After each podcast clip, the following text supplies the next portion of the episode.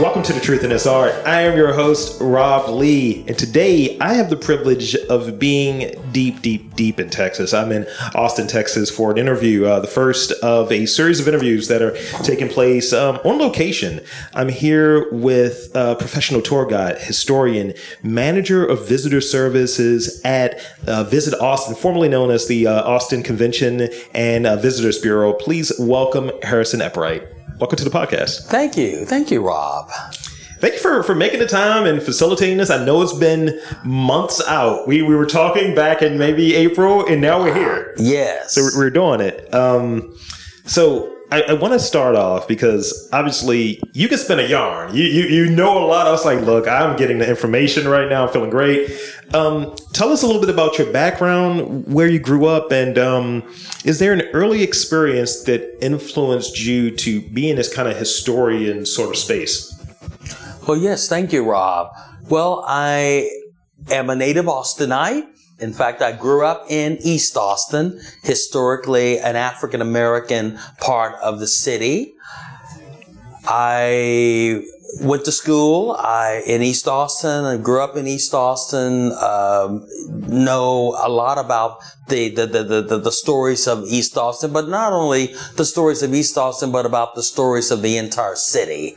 I'm glad to say that as a tour guide, one of my jobs as a tour guide is that I have to know information about all parts of the city. And I've come to appreciate how all ethnicities make up the history, make up the flavor of Austin, and have contributed to the history of Austin, to the point to where I look upon history as being not just what happened in the past, but history is also now, and history is the future. And I also try to I want people to realize that they are founding members of any community where they happen to hang their hat. Be it Austin, be it Houston, be it wherever they're from, or wherever they plan to go, or if they plan to be here in Austin, that they are founding members of said city or town or nation. Yeah, thank you. So for you being a native here, it's an investment for you being kind of that bridging person as well, of like, this is how things were, yeah. This is how they are, and being aware of it. So how does it feel to kind of be a go-to person? Because in my conversations, your name has come up a lot. Like, you got to talk to Harrison. Why haven't you talked to Harrison? Are you talking to Harrison? So how does that feel to be in that spot as a person that like carries on like some of the history and some of those stories? It feels great. I'm living a life that I maybe dreamt of living when I was growing up. I never expected it to turn out as it has. And being a native Austinite who has seen so many changes in this city, both good and bad changes, and so much history in this city, and somebody who loves history naturally, especially during my late father. My father and I love to talk about history. It feels great. I decided that I would listen to the stories. I would remember stories. I would also reconnect with parts of Austin, or aspects of Austin, and aspects of my life that frankly I forgot about. So this has been a wonderful coming home experience for me. That's one of the really cool things about that I've learned in doing this particular project, like the more macro version of The Truth in This Art, where, you know, I'm a Baltimorean, born and bred, and like there's just stuff that I don't know or didn't know, like that connective tissue that, oh, this is why we do this. Yes. And it's really cool to find that stuff out, and I kind of see that coming from you. So for me, I think that uncovering things and finding out these little factoids, that's something that's very in my personality. What do you say about your work? And I know that there's that father connection you mentioned, but what does the work that you're doing and being here to Visit Austin and being in this historian space and being in this tour guide space, what does that reveal about your personality? Well, I've discovered that I can be very spontaneous, that I have to find the answer, if not immediately I have to get back with somebody. One of the neat things about this particular job that I'm in, especially when I'm working in the Austin Visitor Center, is that maybe 40% of the information that I will have disseminated in any particular day is information that I had to learn on the spot. Thank goodness for computers, because so that I could look things up immediately from various sources. Back in the old days, I say old days, but back in the days before the internet or before Wikipedia, I remember that we kept files of information, and we went back to the files and looked, and sometimes spent minutes looking for information. But now, thanks to the computer, we can look it up immediately. Yeah. And I've learned now to where I can take key words that a person has uttered, and then that would say, I'll go with that. It makes me have to, sometimes when I'm talking to somebody and I'm asking this person to give me more information, I'm asking that person to clarify, so that I can be more precise about the information that I'm looking up. And that's a great trait, because I find, like, a lot of times when people are going to a spot, like, especially if they're a visitor or something along those lines. I worked at the ballpark in Baltimore for a long time, through undergrad, and you would see people coming there asking frequently asked questions. How do you get to this hot dog stand? Where's the beer? And I was like, I don't know. Yeah. Whereas when I called you as a rando from Baltimore, I'm like, I got some questions, and you took the time, you indulged me. So, that's definitely a thing. And I see that there's an infectious thing about, like, oh, you're interested in Austin. Well, I'm part of the welcome wagon. Hello. Great. Excellent. So from your experience in giving, like, tours and being a historian, what are some of the hallmarks that you aim to put out there, or you look for when you're in a position of being a receiver of a tour? Mm-hmm. What do you look for in a remarkable tour? What makes a tour remarkable for you?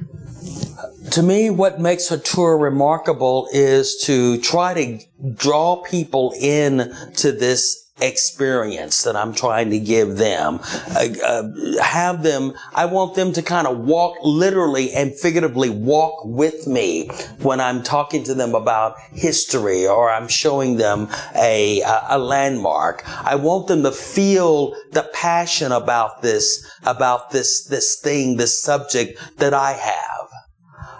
I do want to gauge the crowd as well. And if I see that they're not particularly interested, or they're just there because they have to be there, I try to make a joke. I try to just find out something about them by looking at them, or, catching their eye contact or lack of eye contact, somehow draw them, wake them up. Yeah. And bring them into this conversation that I'm trying to have with the person or with the groups of people. So engagement is big. Yes. I agree with that. I've not been on, usually I just go and do my own thing. But when there is a guide situation, and it's very rare, it's one that sticks out. It was in New Orleans, and I remember it was I think a person that worked in, like, burlesque, but they happened to be in the, that area. And I just remember she was just saying all of the, like, kind of off color things you shouldn't say. And I was like, this is a great tour. This is amazing. And, like, 4 years later, I still remember that tour almost to a T. Yes. Because it was, like, informational. It was interesting. It was engaging. And it was just really funny that later that night, I'm taking an Uber back, and I'm trying to tell the driver where I'm at.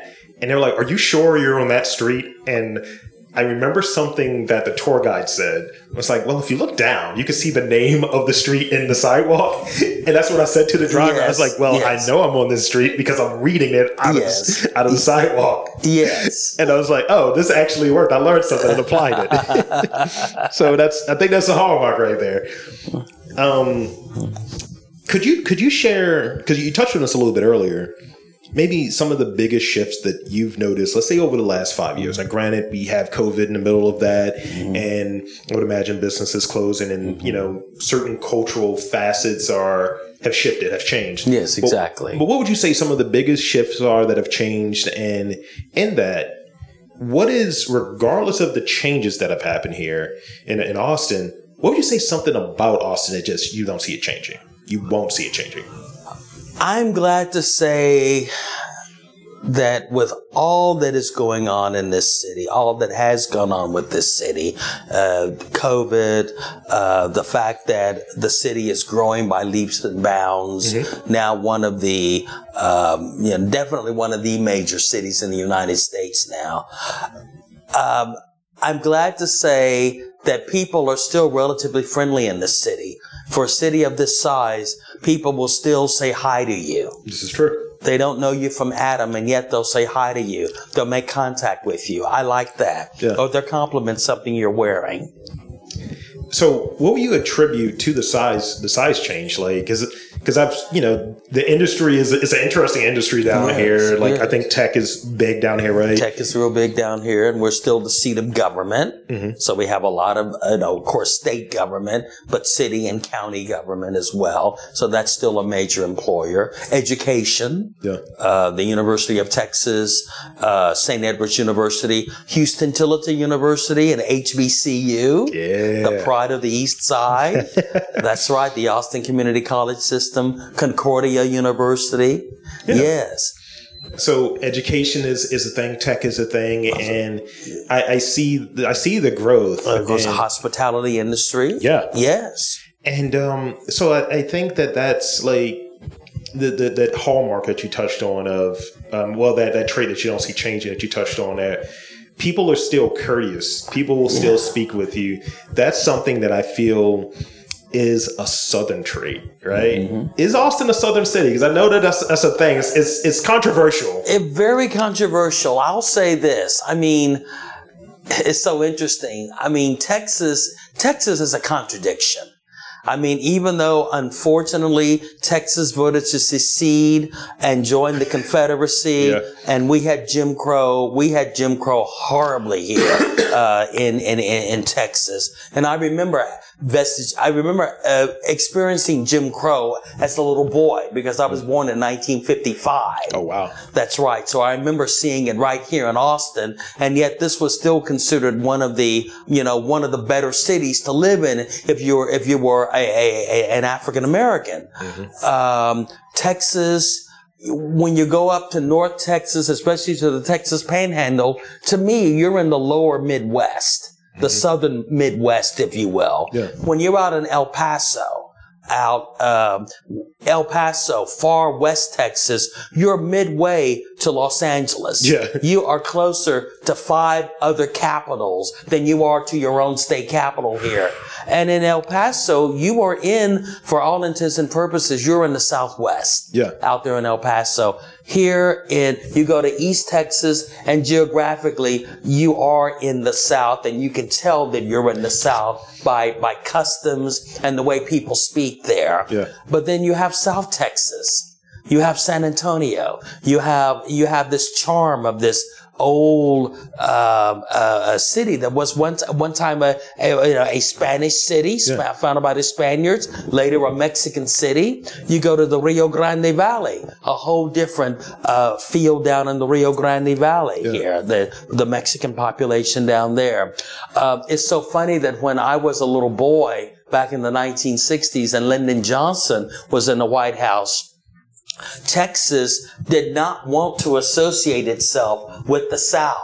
Huh. And even the advertising yeah. On television, and even as a child, we were taught we're Southwest. we're part of the Southwest. Yeah. We're Texans first. But we're part of the Southwest. Texas feels like it's its own place. Like, even when you just describe the regionality of it, mm-hmm. it's like it's multiple regions. Yeah. Because the size of it, Texas is huge, but yeah. it's like it's different places. Like I think I was chatting with you earlier. I have a brother that lives here. Yeah. So he lives here now in Waco, but when I first met him, 11 years ago, we had to fly into Lubbock. And he was like, oh yeah, I'm in Lubbock, and between Lubbock and Clovis, New Mexico. Yes. And I was like, this is just New Mexico. Yes. I was like, there's no difference here. Yes. Because I had been to Dallas. I've been to Dallas mostly. Yeah, Dallas is fascinating. Yes. Dallas, Big D. Yeah, Big D, exactly. So we used to think of that as when I was a boy, we thought of Big D as the New York of the Southwest. Oh, really? See, again, we said of the Southwest. Yeah. I didn't say South. So what would be the one of the South then, in your opinion? Probably Atlanta. That's fair. Yeah, that's fair. Atlanta. Yeah, and Atlanta doesn't have that identity thing. No. Now, it's funny that, I think Texas is emboldened, right? And we're all of these. Yes. But we're Texas. Yes. Whereas in Maryland, mostly Baltimore. So I think there's comparisons between Atlanta and Baltimore in that Atlanta is kind of like its own thing within Georgia. Yes. Baltimore is kind of its own thing within Maryland, right? Yes. And they don't match. They conflict all the time. And I think sometimes Baltimore runs into that crisis. So we need a little bit of that Texas kind of this is what it is. Yes. We don't care. This is what this is. Yes. And it's so funny that I think back to when I was in elementary school, yep, in first grade, and learning the Pledge of Allegiance for the first time. And I thought of it was only then maybe that I began to think of myself as being an American. Yeah. I was an Austinite and I was a Texan. Yeah.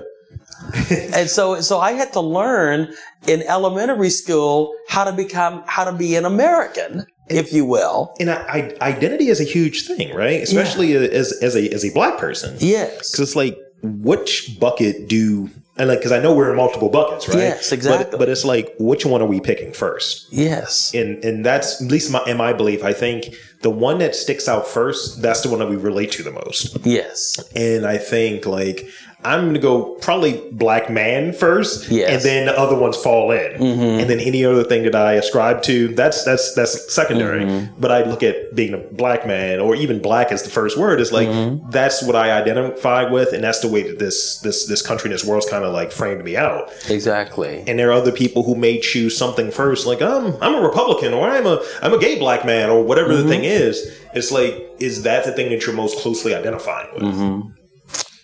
Well, black, I found in my experience, black trumps everything. This is true. Can't rub it off. Yeah, exactly. You can't.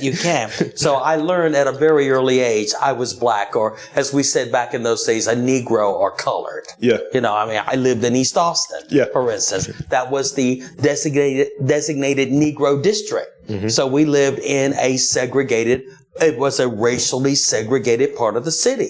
So how has East Austin changed since and I think we were touching on a little bit earlier, some of the demographics here in Austin. Yes. Where, it's about, at least from the numbers that I saw on the U.S. Census Bureau, it's 8% black. Yes, exactly.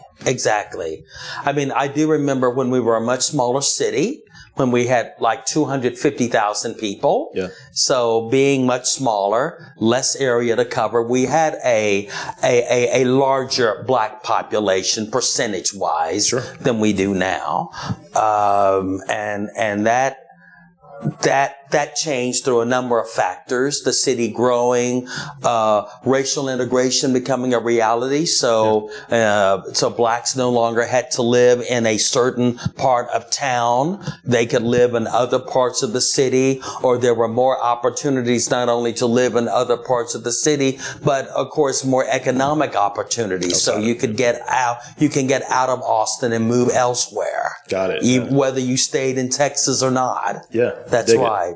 And certainly with the increased economic opportunities, I mean, whatever your status in life was, well, then you no longer were confined to living in East Austin. And we do forget that there were still blacks in South Austin as well, sure, as well as the black community of Clarksville out in West Austin, one of the original freedmen's communities, yes. One of the things that I always take a lot of humor out of when you go to an area and you're like, I wonder what's going to happen here. I wonder if these gentrification gray buildings are coming. Yes. And we have them in Baltimore. And I remember when just different things that were going on, let's say Freddie Gray and all the fallout related to that.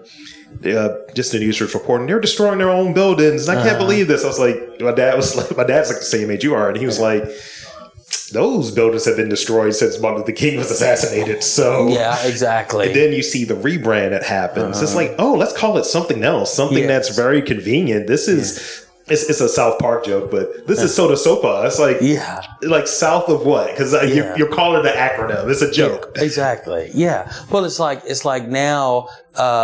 When we talk about East Austin, now the clever marketing scheme is Central East Austin. They're doing this thing in Baltimore because I've heard it at the airport because I've been there a lot the last few days. Mm-hmm. Yeah, the Baltimore DC corridor. Yes. It's like DC has its own two airports.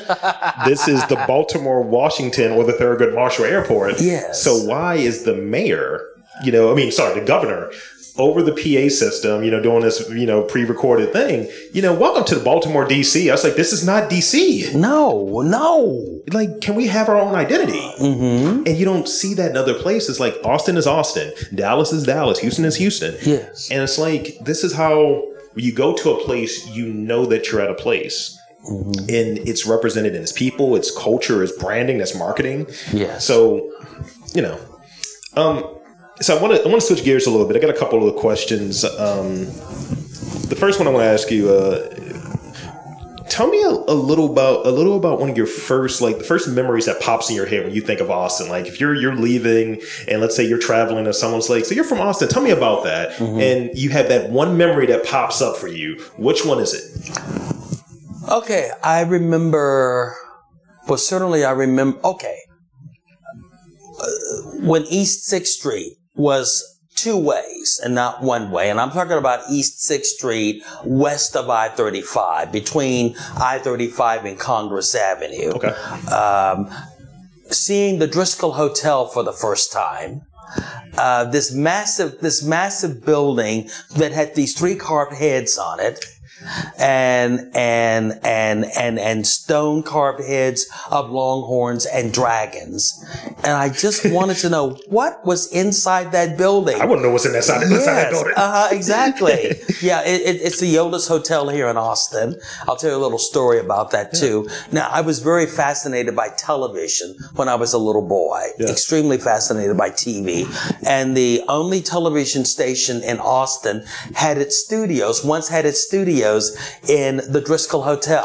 Wow. KTBC TV Channel 7. Nice. Which, as it turned out, was owned by, first Lady Bird Johnson and later the Johnsons, but especially Lady Bird. Yeah. She was the businesswoman. She was the one that helped put LBJ on the map. That makes sense. That's right. Lady Bird Johnson. She had the money. Lyndon married into money. Lyndon was ambitious. Yeah. And they truly loved one another. And she saw something in him and he saw something in her. But she had the money. Yeah. So, she bought the radio station that became first KTBC radio. And then after Johnson became a powerful, senator. Yeah.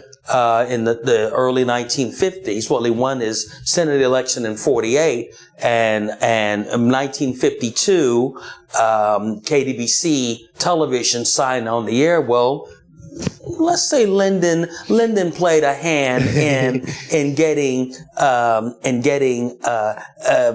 television station, KTBC Channel 7 here in Austin, Texas. I dig it. And which started out, like I said, that was a radio station originally. Mm-hmm. So the radio station and Lady Bird Johnson bought it. Mm-hmm. And Lady Bird, through Lyndon's help, got the radio station, a CBS radio affiliation. Yeah. So then TV came along later. So 52, the TV station, it was primarily a CBS affiliate, though they carried programming from, then you had four commercial networks, CBS, NBC, ABC, and DuMont. DuMont's no longer around. Yes. But anyway, okay. What fascinated me was that the TV station was in that studio. I mean, the TV station was in that hotel. Yeah. And that really fascinated me. I always wanted to go and see what the TV station was like inside. I mean, it had dragons and longhorns defending it. So exactly. I mean. Yeah, exactly.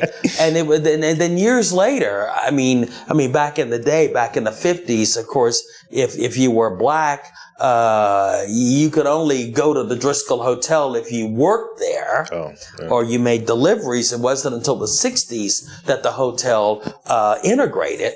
So, and I did not get to go inside the hotel for the first time until I was in high school back in 1972. And this was after the hotel had been saved from demolition. The hotel was facing the threat of demolition in 69, 70, 71, 72. And concerned Austinites got involved. Oh, by the way, the asking price for the hotel was $1 million. If you could pay $1 million, you could save the hotel from demolition. That was a lot of money in 69, $1 million. Yeah. Well, anyway, there was this organization started called the Driskill Hotel Corporation, and they sold stock in order to raise money to save the hotel. Sure. Shares were $10 a share. They raised about $750,000, not enough to make that $1 million mark, but it brought time for the hotel. Yeah. And so the Driskill's reputation spread, and Lady Bird Johnson was enlisted in order to save the hotel. Got it. Yeah, yeah. And the hotel was saved from demolition. That's great. So she played a part in that. That hotel figured prominently in the lives of Lyndon and Lady Bird Johnson as well. I remember this in 1964. Again, how this hotel made an impression on me. In 1964, it was the presidential election of 64, in which Lyndon Johnson ran against Barry Goldwater. Well, the Republican. Who won that one? Yeah. And Lyndon Johnson was duly elected 36th president of the United States. And the family stayed at the Driskill Hotel that night. And I understand that they addressed the crowd of people in the lobby as well as down on the street below. Oh, wow. And it so impressed this little 9-year-old boy that the eyes and ears of the world were on our little city of Austin, Texas. Yes, the hotel with the dragons and the longhorns. That's correct. That's correct. So that building, and I guess the University of Texas tower, which I didn't get to see until I became a teenager. I didn't get to go inside until I became a teenager, and also the Texas State Capitol building. Seeing the Christmas tree in the hotel in the Capitol Rotunda when you're 4 years old, when everything, of course, is exactly so. This rotunda was like the Hall of the Mountain Kings from Peer Gynt, and so those things really left an impression on me. And there were some other buildings too. That's great. Yeah, that's great. So in that same sort of vein, and I got like two more after this. What would you say to someone who has never visited Austin? So that's point one. And the other part to this question is, what are like three must-see attractions here if they're coming for like a weekend? Like maybe you're a noted podcast host here. Yes. Okay, certainly since we are the capital of the state, see the state capitol building. People may say, well, it's a capital. So what? So what? Okay, our capital just happens to be the largest of the 50 state capitals in the United States. Texas. Second is exactly. At a time when we were a horse and buggy state, we're talking completed 1889 originally. We were horse and buggy then, and here we are. We had at the time, and we still do, the largest state capital in the United States. You're selling a ticket. I'm going to have to visit it now. That's right. and even though the national capital is larger than our Capitol building, our dome is 14 to 16 feet taller. I feel like it was like, let's look at the measurements. Yes. Ours is bigger now. Get exactly, out of here. exactly. And so certainly see the state Capitol building, and not just the outside, but go inside the Capitol as well. Sure. And I like to tell people about some things that they probably would not that they would overlook if they visited the Capitol. So I like to tell them some things about the inside of the Capitol building, yeah. Like the Barbara Jordan portrait. In the Senate gallery, the Barbara Jordan portrait. Barbara Jordan was the fact you flew into the Barbara Jordan terminal of Austin Bergstrom International Airport. She was not from Austin, but this is where she made her reputation. First as a Texas state senator, the first black senator in the Texas legislature since Mr. Gaines back in 1883, mm-hmm. The first black person elected to the legislature in the 20th century in Texas. Yeah. And she taught at the LBJ School of Public Affairs after she retired from politics, yeah. And so made her home here in Austin. So check that out. Something else to check out here. Just so many things. The Lady Bird Johnston Wildflower Center. Mm-hmm. 200 and some acres of flowers. Is something beautiful to see at all times of the year, whether it's wildflower season or not. Let's see, something else to check out. Of course, a lot of people like to go to Barton Springs Pool, where the temperature was 68 degrees Fahrenheit. Yeah, it's cold going in, but when it's 100 degrees outside, it feels great. Because it is 100 degrees or so outside. Exactly. It really is, even as we speak, yes. Other things, three most important things to see that is just so difficult, but certainly the state Capitol building. Well, check out the Driskill Hotel if you'd like to. Check out the Texas State Cemetery. Okay. The Arlington Cemetery of Texas. Yeah. Just east of I-35. Check that out as well. Many notable Texans are buried over there, including Barbara Jordan, including the at the time of his death, the oldest World War II soldier in America, who was a black man, Richard Overton, who lived here in Austin, Texas. I'm working on a little story about Richard Overton. Nice. Check out the LBJ Presidential Library and Museum, the most visited presidential library and museum in the United States. You're giving us the itinerary now. I like it. Yes, I am. Check out the Harry Ransom Center. As you can see, I'm big in the museums. I hear it. I mean, because that's where that at least what I'm hearing, that's where that knowledge is at. It's just like I'm in these museums, I'm reading these books. I mean, and we have some great. We have some great museums and cultural centers right here in Austin. Yeah. So, check out the Mount Bonnell. Oh, of course, go to Mount Bonnell. Austin's about 786 feet above sea level. Oh. But Mount Bonnell is one of our highest points in the city. You ascend 106 steps to the summit of Mount Bonnell, overlooking Lake Austin, the beginnings of the Texas Hill Country. Oh. A great place to go for sunsets. A wonderful place to go for sunrises as well. That's amazing. It's like a full day you just kind of given us. I love it.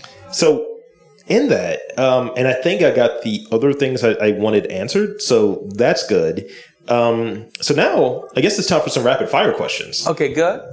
All right. Here's the first one. What was your nickname when you were younger? Did you have a nickname? That's a good question. I had two nicknames when I was younger. My father, because of his being raised out in the East Travis County, where both my parents were from, and working. He was a cowboy on a ranch in East Travis County. He called me partner. I like it. He called me partner. I like it. But I love being called partner, but also too, I loved identifying with this precocious cartoon character named Augie Doggie. And so I took that name as my nickname, Augie. I like it. I like it. That's right. That works. Yeah, Augie Doggie. And Augie Doggie was always, he was inquisitive and he was trying to invent little things. And he was a cartoon character on the TV show Quick Draw McGraw. Well, and I feel like partner may have been said on that show. Yes. So that was the nickname I gave myself, and my father called me partner. I like it. I mean, yeah. All I got was Junior. Nicknames are bad in my family. It's like, all right, Junior. It's like, that's no work was done. No thought was put into that one. So next one I got for you, favorite ice cream flavor. Favorite ice cream flavor. Wow. I guess Bluebell used to have a pumpkin pie ice cream. I had this thing I love pumpkin pie. Sweet potato pies I like better now. But they had this pumpkin pie ice cream that they introduced when I was in elementary school. Yeah. And they marketed it only at Christmas and Thanksgiving. So I love that. Limited release. So, yeah. But I guess favorite, cherries. I love any ice cream with cherries in it. Okay. Or any ice cream with peanut butter in it. Okay, you got me with peanut butter. I'm good with peanut butter. I'm allergic to cherries. Oh, sorry about that. More for you, I guess. Yeah. Well, I'll sometimes take peanut butter and put it in my vanilla ice cream. Or put it in my chocolate ice cream. That's ingenuity right there. Yes, exactly. Yeah. So this is the last one I got for you. And you touched on this earlier, so you know I added this recently. Yeah. Describe your fashion sense in 3 words. It could be 3 random words. Doesn't have to be a sentence or anything. Innovative. Innovative. Stylish. I look at what other people are wearing. I look at skin tones. Yeah. I look at the way nature puts colors together. Yeah. And so I use that. I also look at old advertisements. Mm-hmm. The fact that I sold clothing for about 10 years. Okay, yeah. I love to mix styles, combine styles from different periods. I'll even go back to the Old West. Yeah. I'll even go back to maybe in some cases, maybe even the 1700s and looking at certain colors. I dig it. I like a little bit of steampunk, like in the glasses. Yeah. It works well with Western steampunk, but I don't go strictly steampunk. No. I don't go all the way Western. It has to be something that like you would notice and you get it. Like because I've seen a few pictures, and I was like, that is a steampunk hat he's wearing. Exactly. I've noticed this, like when you know. Yes, exactly. But I guess we could just say. My fashion sense, innovative, daring, uniquely Harrison. Uniquely Harrison. Well, that's what I love to hear. So that's pretty much it. I want to, thank you for coming on to this podcast and spinning a yarn for us, giving us a walk through the history and your story, your background, and 2, the floor is yours to share anything you feel like we missed in here real briefly and telefine folks where to check you out. Okay, then. You know what? I'll tell you this. Even though we're only now 8% of the population as African Americans, there is a renaissance going on. I have told people this. There is a renaissance going on with Black artists in this city, it involves Black artists, it involves community leaders of all kinds. Huston–Tillotson University, which is actually older than the University of Texas, this HBCU. Sure. A lot of things are going on over there on that. And even though because of gentrification, and I have mixed feelings about that word gentrification and mixed feelings about gentrification anyway. I like that. And a lot of people will say, Well, there's nothing to see in East Austin that's black related. Wrong. There is a lot over there that is hiding in plain sight. Yeah. Huston–Tillotson University, a number of buildings that were designed by black architects. Oh, go to the George Washington Carver Museum and Cultural Center. It's on the list. Over there. Very good. Donna Carter, a black architect, black female architect who's still practicing. She designed that building. Wow. Check out the building, and that is an art museum, the George Washington Carver. I do volunteer work over there. Check out the little George Washington Carver Museum and Genealogy Center over there. That little, it's a small American, I think, colonial Federalist building, covered in brick now.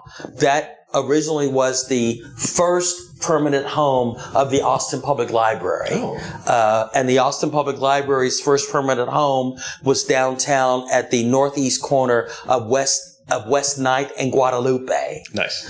Yeah. And what happened, it was a wooden structure. Mm-hmm. Well, 1933, at the southwest corner of West Ninth and Guadalupe, a new, larger public library was built. The building is still standing today, Italian style. Yeah. Today it's the Austin History Center, but originally it was the new public library. One little problem, though. Blacks could not use it. Well, blacks could not check books out of there. So you had this little wooden, exactly. Jim Crow makes no sense whatsoever. Yeah.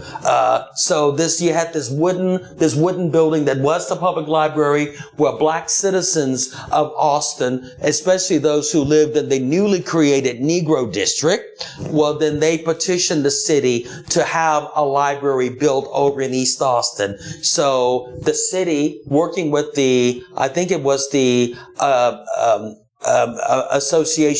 American Association of University Women, they got that old library building moved from the northwest corner of West Ninth and Guadalupe over to its present location on Angelina Street. Gotcha. They christened it, they rechristened it the Colored Branch of the Austin Public Library, not knowing that they were actually creating the first branch library in the city. Then about 1945, this wooden structure was covered with brick, yeah, and it was renamed the George Washington Carver branch of the Austin Public Library. Gotcha. George Washington Carver being a household name known by both blacks and whites. Yeah. So that was the George Washington Carver branch of the Austin Public Library. Of course, branch libraries grew. Also, there were more branch libraries added in East Austin as well as throughout the city.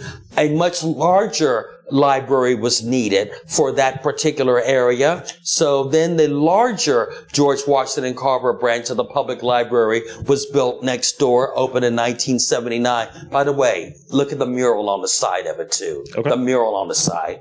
So then that little brick building resurfaced as the George Washington Carver Museum. It was the first, yeah, neighborhood African American Museum in Texas when it opened in 1980. Well, I saw many programs there, and even helped the library director, or the museum director, put on a show, or put together, yeah, assemble an exhibit. Yeah. Okay, lots of programs there, but a much larger facility was needed. So then the much larger George Washington Carver Museum and Cultural Center opened just right behind it. Yeah. Like I said, designed by Donna Carter. That opened about 2004, 2005. Well, so what happened to that little brick building?